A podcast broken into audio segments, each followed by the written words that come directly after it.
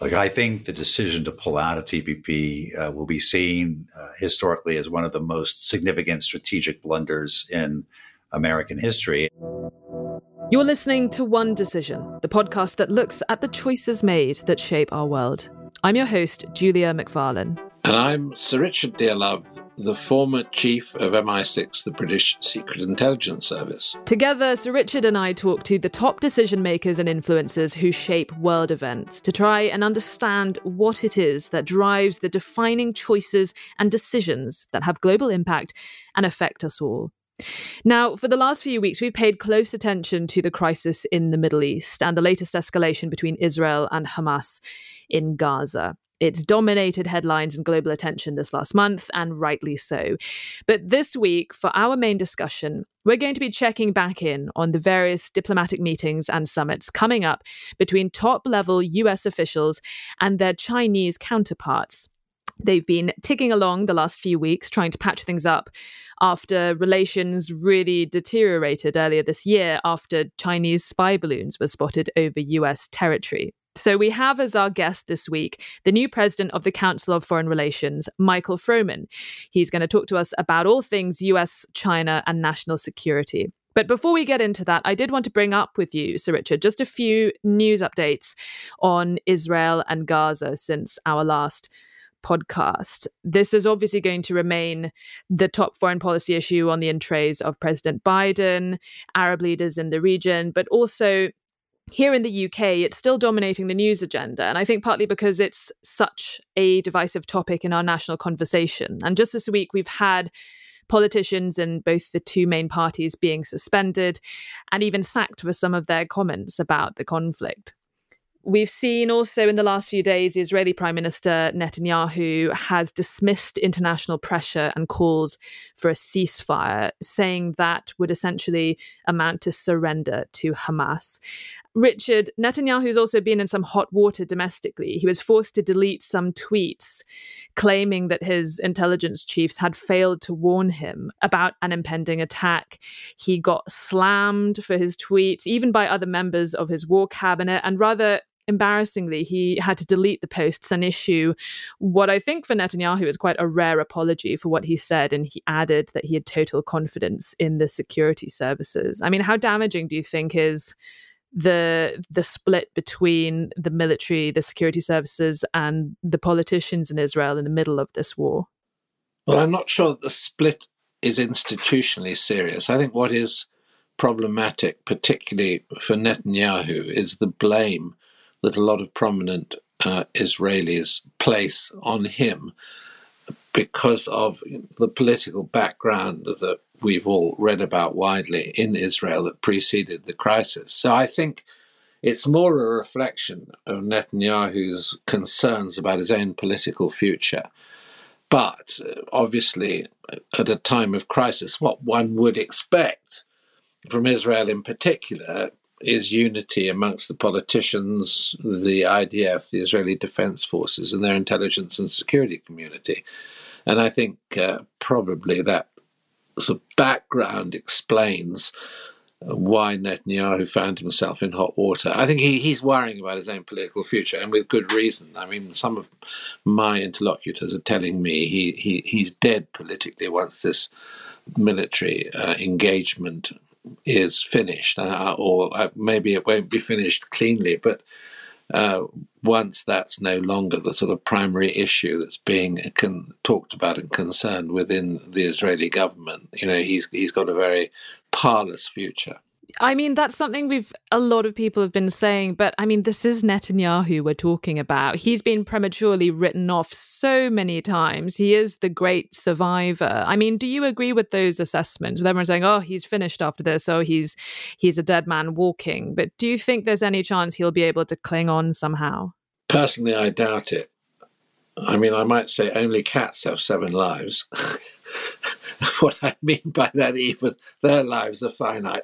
I can't really see Netanyahu escaping from this one. I think he's in a very, very vulnerable political position. And I mean, before this crisis started, I know from one or two of my old friends and interlocutors on the intelligence side that they are appalled by the whole business of his attack on the judiciary. So, you know, the foundations of his political situation were pretty weak before this started, and I think they've they've largely been removed now. So, you know, he's without foundation, in my view, without political depth. But let's see how it plays out. There's also been some modest successes with regards to humanitarian aid uh, making it into Gaza uh, amid the Israeli airstrikes on the Gaza Strip. The border with Egypt the Rafah border crossing that opened this week for the first time in this latest round of war. There were some dual nationals and injured Palestinians who crossed the border into Egypt,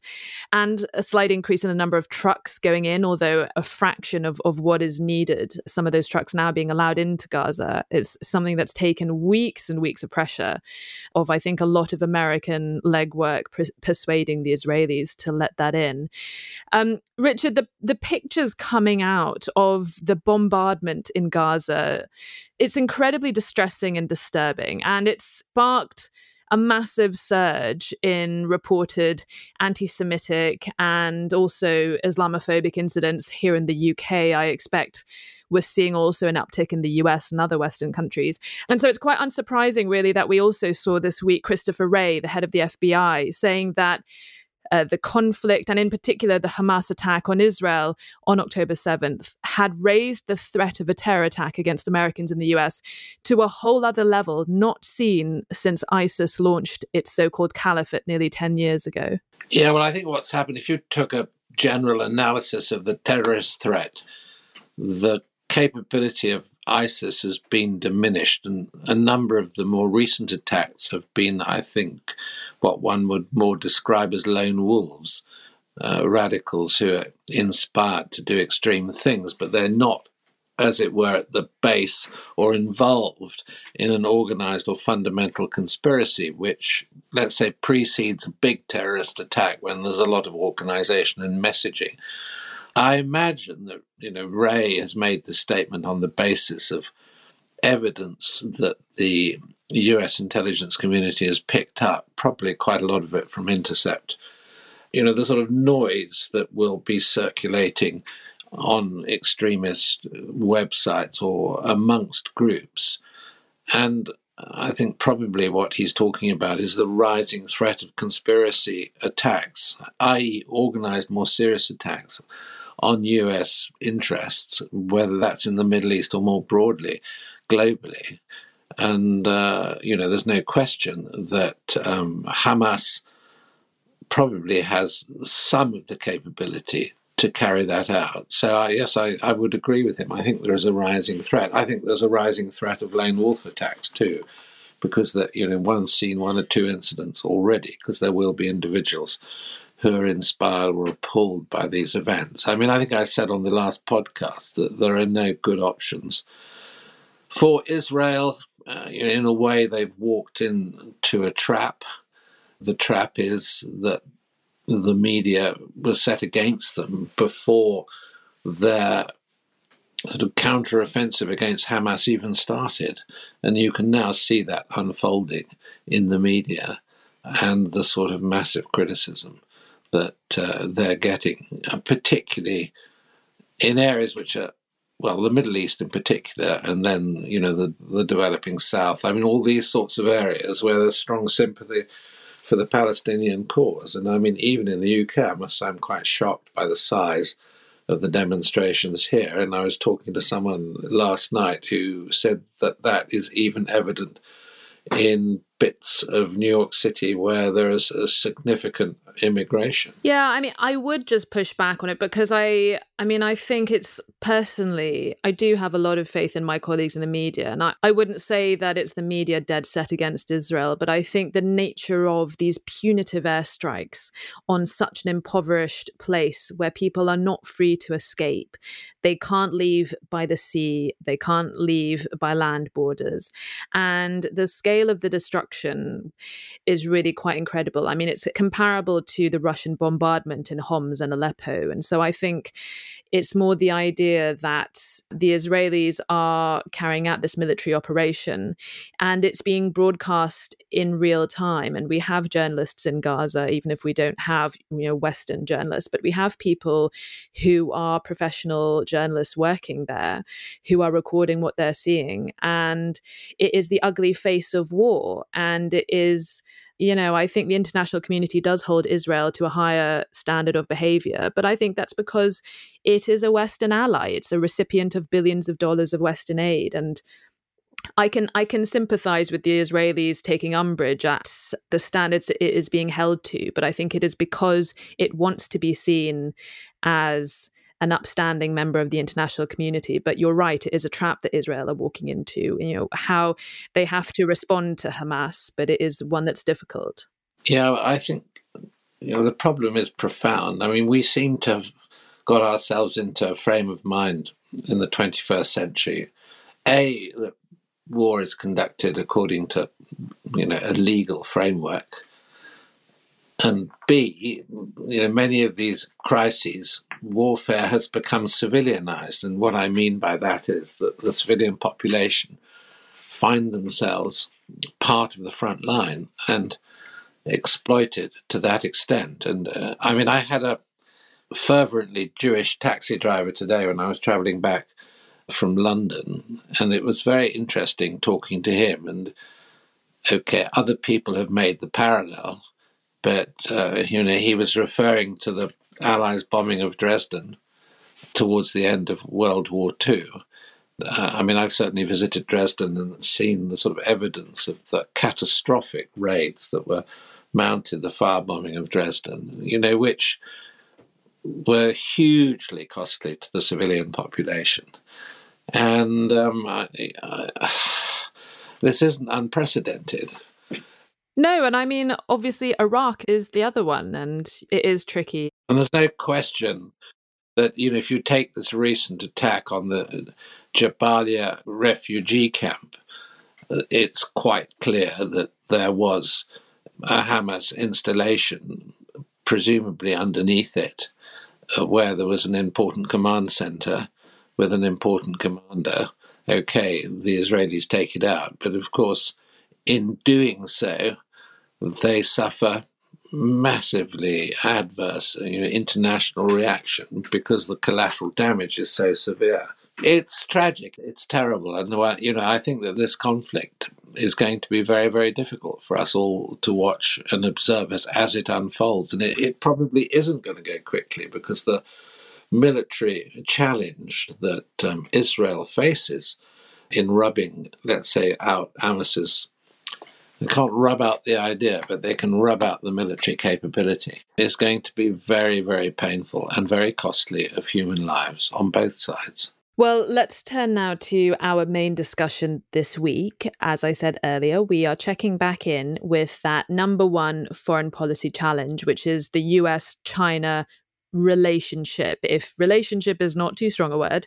Um, Richard, the situation in the Middle East is obviously perhaps a greater immediate emergency right now, but it is the China challenge that is the strategic long term priority. And we've had these recently, these high level meetings with Wang Yi, China's foreign minister, essentially uh, over in Washington. He met with President Biden, he met with his counterpart, Tony Blinken. It was a three day trip uh, where all sorts of things were discussed. And I think it essentially served as a blueprint for what we're expecting to be a Biden Xi meeting later this month, uh, later in November, on the sidelines of this economic cooperation summit in California, which we believe that Xi will be attending.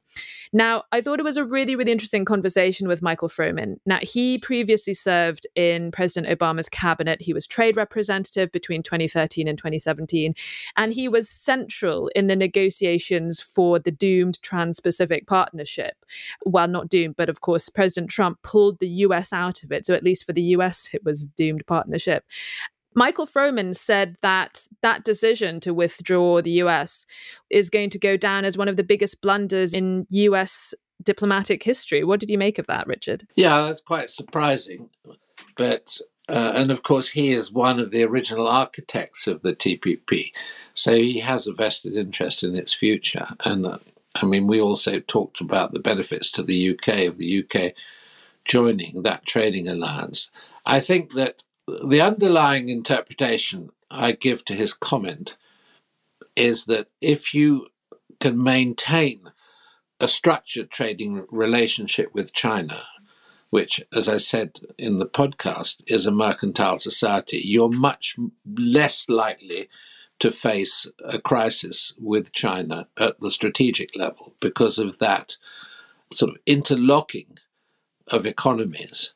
So I, I, think what he's arguing for is maintaining as far as possible in the face of a realistic and competitive relationship in a closely linked economic interests. And uh, okay, this is a challenge. It's very difficult, particularly when you know China abuses its membership of the WTO, or when China is stealing your intellectual property, or you feel that China is treating in the relationship. But on the other hand, we do have, I mean, the fact of the matter is, we have two intertwined economies, the US and the Chinese economy. And uh, what he's saying is it's far better in a regulated um, trading agreement than it is left to, you know, variable and difficult bilateral relationship. And to that extent, I think I agree with his interpretation. Yeah, he was quite measured, I thought. I, one of the things I thought was most interesting was, you know, he said it doesn't really matter if or when China's economy outgrows the US economy because the scale of its own domestic challenges, which are largely to do with the, its population and productivity levels, it's not necessarily a race of the superpowers that's going to result in some global confrontation, but something that might end up being rather underwhelming a moment when it comes. It was a really, really interesting conversation, I thought. So let's get to that that discussion now with our guest, Michael Froman, the new president of the Council on Foreign Relations. Now, in President Biden's State of the Union speech earlier this year, he laid out that the United States seeks competition, not conflict with China. It's pretty clear this involves a scenario where hot conflict or even cold conflict, a new Cold War, for example, is a scenario that Biden and the United States wants to avoid. But what we haven't heard that much detail or clarity about is what a successful strategy looks like. We know what we don't want with China. What do we want to see? What does a relationship based on competition and not conflict look like? To what extent is there cooperation? Well, uh, first of all, I think uh, as you laid out, the Biden administration is really established a framework, a three part framework for managing relations with China. Uh, one is to identify that set of issues where we should cooperate, where it's in our mutual interest. And those could be issues like climate change, issues like nonproliferation, areas where we've in the past had a great deal of common interest in working together. The second area are potential areas of conflict that need to be carefully managed. Taiwan, the South China Sea. And then the third bucket is that bucket of competition. Uh, technological competition, economic competition. And there too, are there some guardrails we can put on it to ensure that the competition does not, again, escalate into conflict? That's the framework the Biden administration has laid out. I think the challenge has been that up to now, China hasn't really accepted that framework. They have their own three categories of things that they would like to pursue. I think the question for the meeting upcoming in San Francisco is will the leaders be able to come out and give some clarity as to are there areas where we can cooperate? Are we willing to take some actions to manage potential conflicts? And can we put some guardrails around competition? I think that's a very clear analysis of what's been stated so far. But what I think concerns me at the moment is the sort of catalytic effect for worsening relations of issues like Ukraine and now Gaza. And the sort of thinking that I've certainly encountered, for example, today, is that, and I was talking to the MP in the UK who was used to be until very recently head of the Defence and Security Committee, and he's a former junior minister um, for foreign affairs. And I mean, he was saying, isn't there a danger that you know China is pulling the United States into, as it were, a false position of confidence that the relationship can be managed when the preconditions in the international situation may be tempting China to become actually more aggressive rather than less aggressive. And more aggressive in the context of Taiwan or with well, regard Taiwan, to those? Taiwan specifically. Yes. You know, yes. Isn't this the moment for China to blockade Taiwan so that you've got polycrisis around the world? And we all know that governments are not great at handling three crises at the same time. They've got two on their hands at the moment. Look, I think there is potential for the fact that the U.S. is very focused uh, both on the Middle East and on Russia, Ukraine, uh, for some in China to draw that conclusion. But I also think there are some significant lessons for China to draw, particularly from the Russia Ukraine conflict and even from this Middle East conflict in terms of the commitment of the U.S. to stand by allies. In the case of Ukraine, of a much smaller military to effectively stand up against an invading force the concern that insurgencies are very hard to fight. And so one should think twice before at least uh, some sort of uh, invasion of Taiwan, which I don't think is what China really has in mind necessarily. So I do think there are multiple lessons to be drawn from this. And you're, you're right uh, that it's hard for any country to be actively involved in three military conflicts at the same time, whether it's directly or indirectly. But I think the case is, is far from clear as to uh, whether China would draw from that comfort or confidence to escalate the tensions over Taiwan.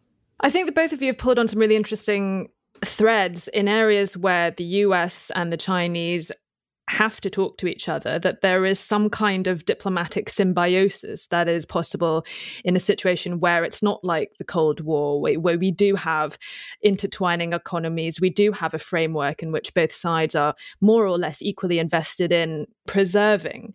But essentially, I mean, I feel like you can just boil down to very, very simple terms that the real key question is China obviously wants to replace the US as number one global superpower. And the question is, how far is America willing to go to ensure that that does not happen? Is it even really that invested in preserving that? Will America fight to keep its place at the number one spot of global power. I mean, I'm reminded of the America First vision laid out by Donald Trump and, and his followers, which involved really a, a retreat uh, from globalization and particularly of the global policeman role.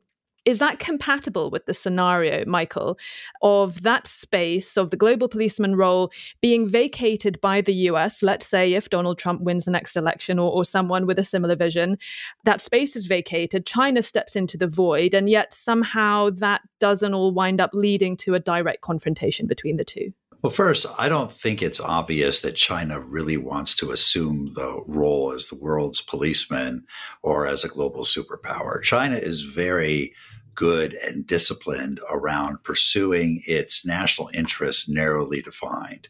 And even in areas where it has stepped into international diplomacy, for example, between Iran and Saudi Arabia, it looks quite transparently that their main issue of concern was ensuring uninterrupted access to uh, oil exports from that region and encouraging Iran to no longer attack Saudi oil infrastructure. That was the extent of their involvement. It wasn't about Iran's broader behavior in the region, its support for instability, et cetera.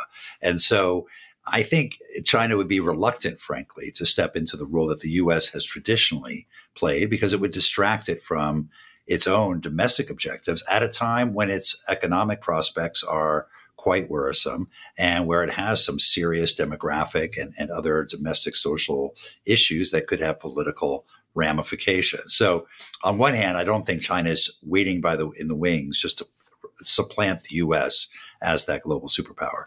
But the second part of your question is, what about the U.S. itself? Will the U.S. want to continue to play that role uh, going forward? And that's much less clear, as you say, because we have our own debate going on here in the United States between being internationally engaged, being uh, not the world's policeman. I don't think anybody would rally to that particular description, but showing U.S. leadership or showing focus internally and becoming more uh, isolationist. And we have yet to see how that plays out in our politics. We clearly have elements of both strongly in, in our population. I think the better, most likely outcome is that the U.S. continues to be very much engaged because despite noise around being isolated, the broad majority of both parties and of the American public uh, supports Ukraine and supports giving aid to Ukraine and supports Israel and giving aid to Israel for its defense. And so my guess is that that the that uh, even after November 2024, that will remain U.S. policy. I was just going to ask you to respond to that, Richard, because uh, you know it's it's a year now since the that landmark party congress last year, where President Xi set out his sort of goals for the next few decades of where he wanted to bring China, and there was speculation that he was basically setting out to restore China's, formally in historical context, its position as you know, for want of a better phrase, number one global superpower. But do you think perhaps maybe it's more about China being in a position where it's no longer prevented from determining its own goals by the US. It gets into a position where it, perhaps it has the biggest economy or it's powerful enough to be able to realize its own nationalist goals without being held back by the US with regards to sanctions. The view I take, I think, is, and I'd be interested to know whether Michael agrees with this. I mean, China has become much more cautious uh, in its foreign policy over the last 18 months. That's not to say it's, as it were, surrendered any of its principles or ambitions in relation to Taiwan. But if you actually look at the way it's conducted itself internationally, it's been much, much more careful. I think this is a byproduct partly of the fact that the domestic position of China in relation to its economy has deteriorated quite seriously. And things like, you know, the poor demography of the country have really been emphasized. And I mean, if you look at the bottom line, China is a mercantile nation, it's a trading nation. And to prejudice its trading relationship, particularly with its primary economic partners like the United States and Australia, would be complete folly at the moment for Xi. And I think the reason that you know one's seen this growth of dialogue, particularly with the US, through Blinken and the National Security Advisor and senior members of the State Department. And there have been quite a lot of contacts if you look at them and list them. I think um, China is just behaving much more cautiously, uh, with much more care and attention. And I think, in a way, one should look at this as the lead up to a meeting between Xi and the president, which won't necessarily have a positive outcome, but it will avoid a lot of the negatives which we've seen emphasized over the last year to 18 months in the US China relationship. So I'm personally feeling a little more optimistic about the prospects. I don't know whether Michael agrees with that. I do agree with that. Uh, and we just had Wang Yi here for the last few days, and there was very little of the wolf warrior evident in his conversations. Now, to Sir Richard's point, he didn't give up on any of China's core interests, needless to say, but it was a much more business-like, down to earth discussion about what concretely might get done in the context of a meeting to draw a line under the relationship to stabilize it, which I think they need, uh, given what's going on domestically, and we find desirable, obviously, as well. So I, I too have some cautious optimism, not for major deliverables coming out of the bilateral in San Francisco, but some modest steps, uh, some good mood music, some messaging from the leaders to their own governments about how to take the relationship forward during what will be a very important year between Taiwan's election in January, a U.S. election uh, in November. And so I think both sides have a strong interest in just creating stability. I think that's really interesting. I think that it's sort of one step forward, two steps back, or, or maybe it's the other way around. You know, we're in a position, we're anticipating President Xi turning up to this economic cooperation summit um, in the middle of the month. And yet the headlines are always full of the US ratcheting up restrictions and limits on things like semiconductor chips to China. What is the nature of the relationship between Washington and Beijing? Economically because obviously as we've mentioned, these are two countries who are huge mutual trading partners. There's a lot at stake. Well, I think this administration has been very clear from the start that we were going to take issues around economic competition and technological competition uh, seriously. And that didn't mean we can't cooperate in other areas. It didn't mean that we wanted to keep China down as an economy. Indeed, China's growth is good for the global economy. But at the same time, being very clear and very consistent that there were going to be certain technologies and certain areas of the economy that were sensitive and that those would be constrained and trying to be very transparent about that. Uh, so I think that's what you've seen on the part. Now, China doesn't necessarily like that. They call that unfair competition. Um, and I think there is now a dialogue going on for China seeking clarification of just how large that yard is going to be of uh, prohibited exports and how high that fence is going to be around the yard. Uh, but I think they understand that the U.S. no longer sees it as its obligation to uh, share technology with China that China can then use in a military sense against it or in an intelligence sense and will want to compete to maintain a lead in those technologies for as long as possible. Julia, can I just add to what Michael's just said? Because we, there's a minor key model for this, which is Australia's relationship with China. Okay, it doesn't sort of cover technology, but it covers national security.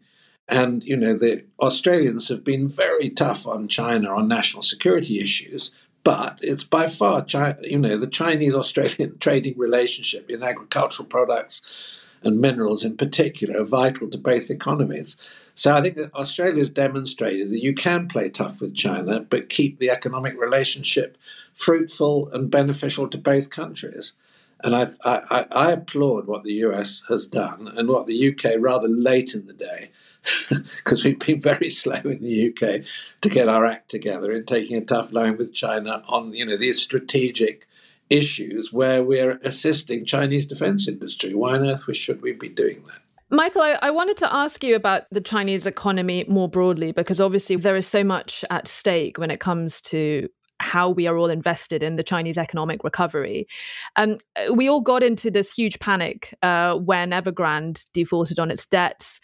Uh, it's now declared bankruptcy and is restructuring its debts as of the summer. Now there's this new poster child for the economic crisis, which is the Country Garden developer, once China's biggest home builder. That they have now defaulted on international bonds for the first time. It's looking like they're potentially going to be unable to raise enough money in order to pay the billions of dollars that it owes and is supposed to pay by, I think it's June 2024. It could be heading for a similar scenario as Evergrande. It could collapse.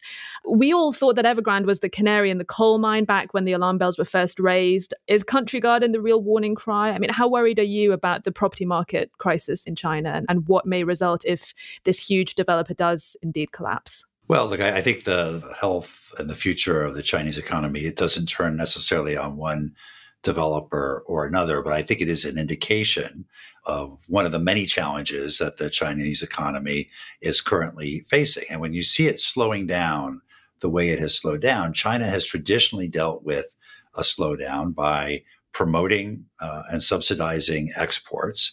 That route really isn't available to it anymore because markets have become in some ways closed to Chinese exports and there's just less demand for Chinese product.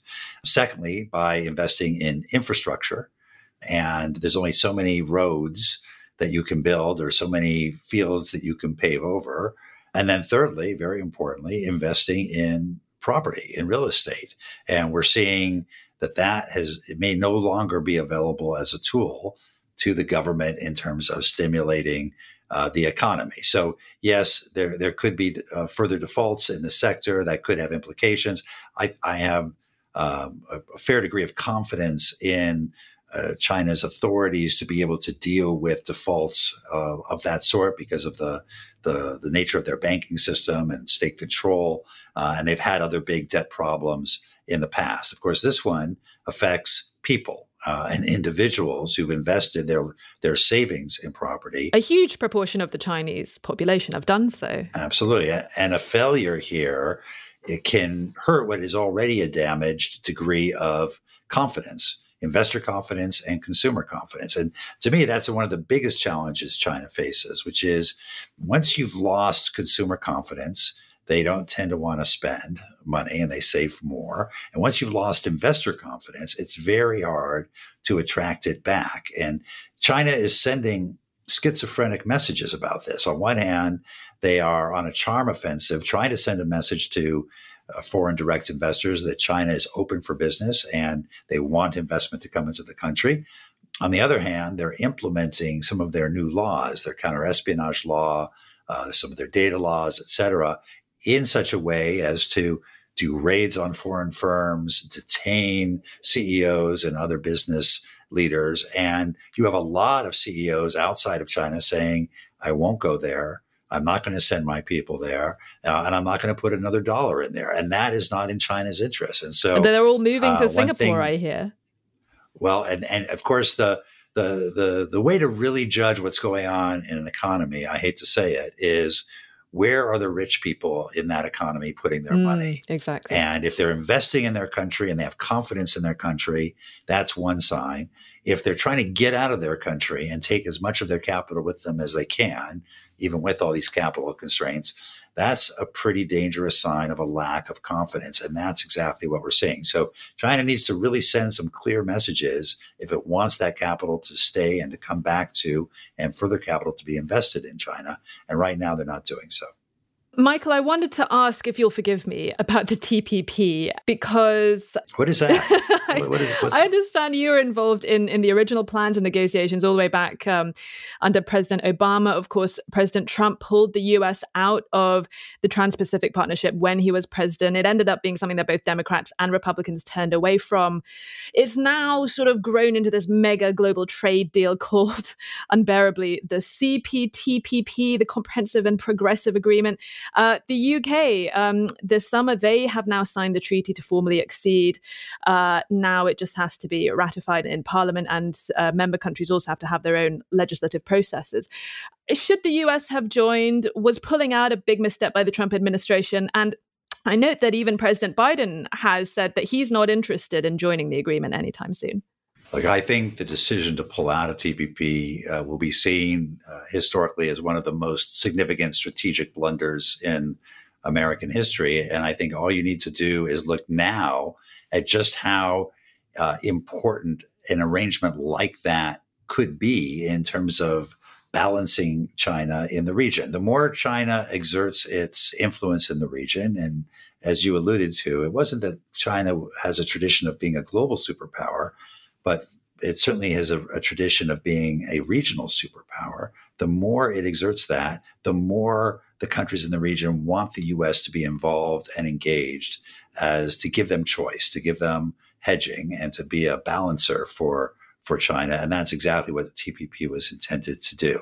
The politics have shifted quite significantly against free trade agreements, and I understand that. I'm not holding my breath for the U.S to return to TPP anytime soon.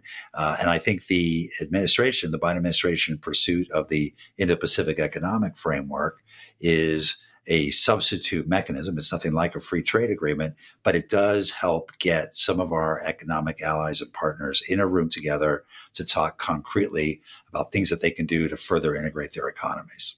I think it's worth adding, Julia, that the UK sees this as a pretty strategic move in terms of its global trading position now that you know we have left the EU as a you know as a member state. I think the press it gets in the UK, this trading alliance, is generally very favourable, and I think even if there's a change of government in the UK, I don't think there'll be a change of policy on this new uh, you know association or market association for the UK. I think it's quite a, a, bold strategic move by the UK. It allowed them to get free trade with 11 other uh, countries, some of which they he, they already had some degree of free trade with, but uh, and and and to play a very significant role in a in a key region of the world.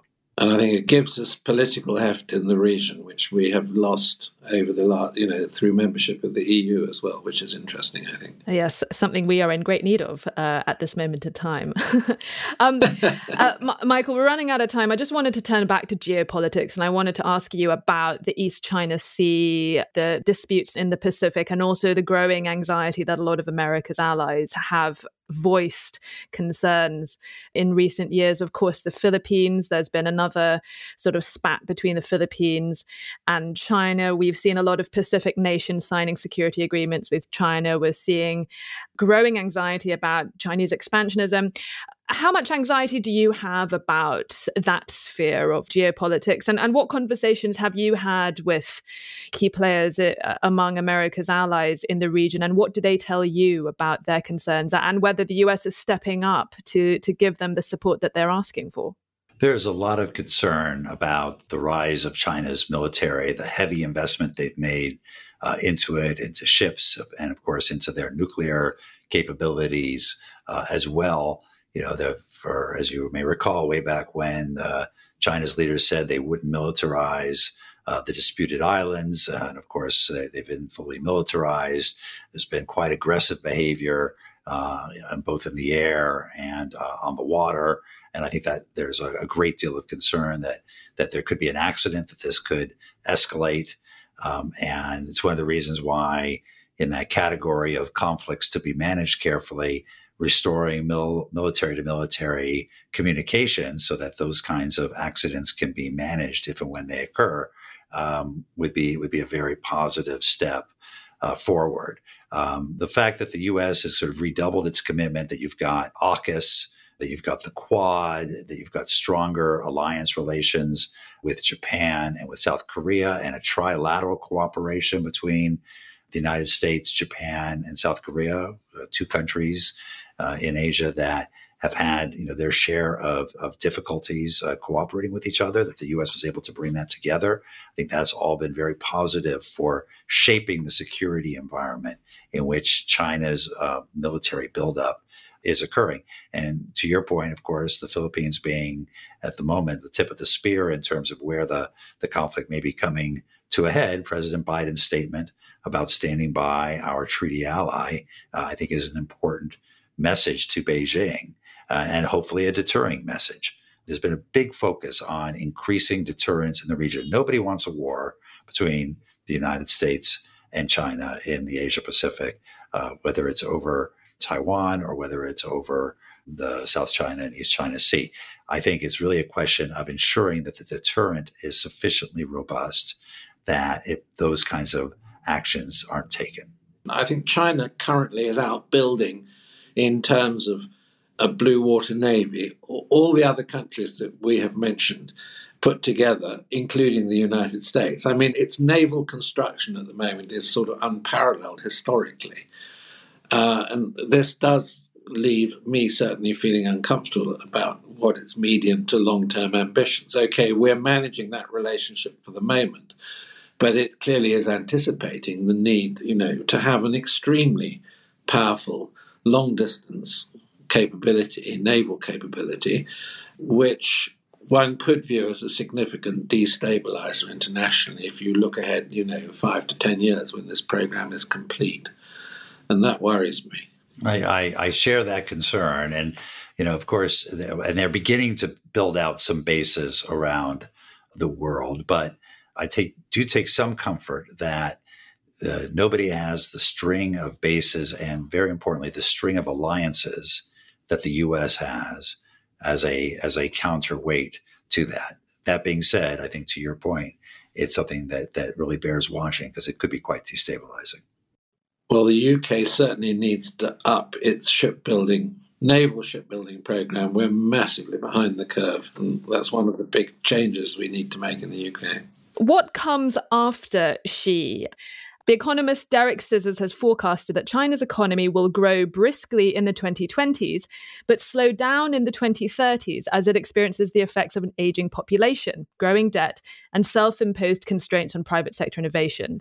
He expects that the gap between the US and Chinese GDP, currently at $7 trillion, will narrow to $4 trillion by 2030, but then begin to widen again by mid century. In other words, Beijing is neither on the cusp of peaking nor is it on a road to hegemony. It will be an enduring but constrained competitor to the United States. You know, Xi is in his 70s now. He's not mortal. There will be, you know, China after Xi. What are your thoughts on um, that economist's assessment about China in the years to come? Well, I think far too much attention is paid to that moment in time uh, if and when China's economy on a nominal basis is, surpasses the US economy. I don't think it really matters whether China's economy is slightly larger than ours or slightly smaller than ours. It's a big economy. It's an important economy, as is ours, and we're gonna we're each going to continue to compete and grow uh, the best we can. Uh, I think to, that to Derek's point, the challenges facing China. Just take demographics uh, and the aging population, but then the shrinking population. And I'm sure you've seen the reports that China is expected to shrink down from 1.3 or 1.4 billion now to something like 700 million by the end of this century. While India continues to grow, Nigeria continues to grow, the US is more or less the same or maybe slightly larger, in part because we tend still to have a more open immigration policy and a slightly better birth rate. But it's very hard to turn around China's one child policy and, and the other factors that are limiting uh, their capacity to deal with their demographic uh, challenges. And one then has to ask the question if you've got a population that is cut in half um, uh, and productivity uh, relative productivity only increases so much, how are you going to continue to make the, the gains and advances that you hope to to gain? So they've got tremendous challenges, including the ones that Derek mentioned in that article. Um, whether or not they get slightly bigger than us or continue to fall short, uh, I don't think really matters. And uh, I think it's really more about what are their long term prospects, and they're going to have some serious issues to deal with. That's it for this week's episode of One Decision. We drop new episodes every Thursday. Like and subscribe so you never miss an episode. Drop us a line. Tell us your thoughts. What decisions have impacted you and where you live? You can write to us. Our email is one decision at onedecisionpodcast.com. From me and the team, thank you for listening and see you next time.